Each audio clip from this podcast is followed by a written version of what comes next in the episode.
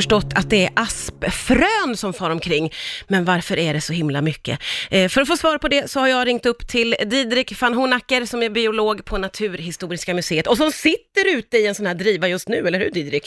Ja, jag sitter här på, på ett, eh, ett öppet fält vid, i Nackareservatet söder om Stockholm. Ja. Det är biologiska mångfaldens dag idag. Så att vi, Ah. det är liksom det som är nästan som naturfestivaler med massa föreningar och allmänhet och skolklasser. Och, och vi kör artbingon och letar olika djur och växter. Och i kanten på det här öppna, öppna fältet där Ja. vi sitter så står det aspar. Och så fort det börjar blåsa lite så, så väller det över vitt fluff på oss. Ja, men varför är det så mycket fluff i år? Antagligen är det för att det var så pass varm sommar förra sommaren. Ja, För att jag har läst en del forskningsrapporter där, där det verkar som så att, att aspen sätter bara frön om det är riktigt, riktigt varmt, om det blir varmt. Till exempel om, om det är en lång och varm och kanske torr sommar också. ja, Eh, och, och det var ju i fjol.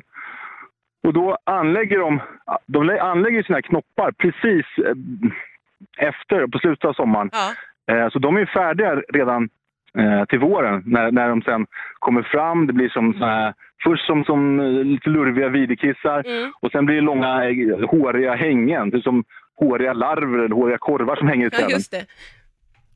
Och, och då i början på april ungefär i södra Sverige så, så, så sprider hanträden sitt pollen Ja. till honträden eh, som har, har pistiller och tar emot pollen med. Då. Och nu så här en och en halv, två månader senare så, så har fröna på honträden mognat. Mm. Eh, det sitter stora korviga hängen på honträden med gröna kulor på. De här gröna kulorna som är som kapslar öppnar sig och ut kommer de här fröna med, med vitt ludd på sig för att kunna spridas i vinden. Och det är en slags rekordspridning, det brukar inte vara så här.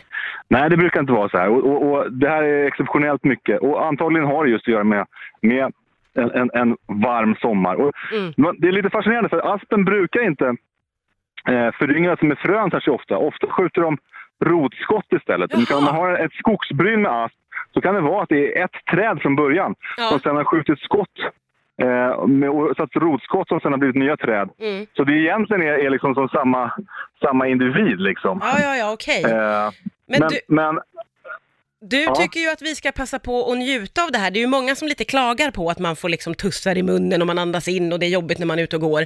Men du tycker vi ska liksom eh, ta vara på det här nu?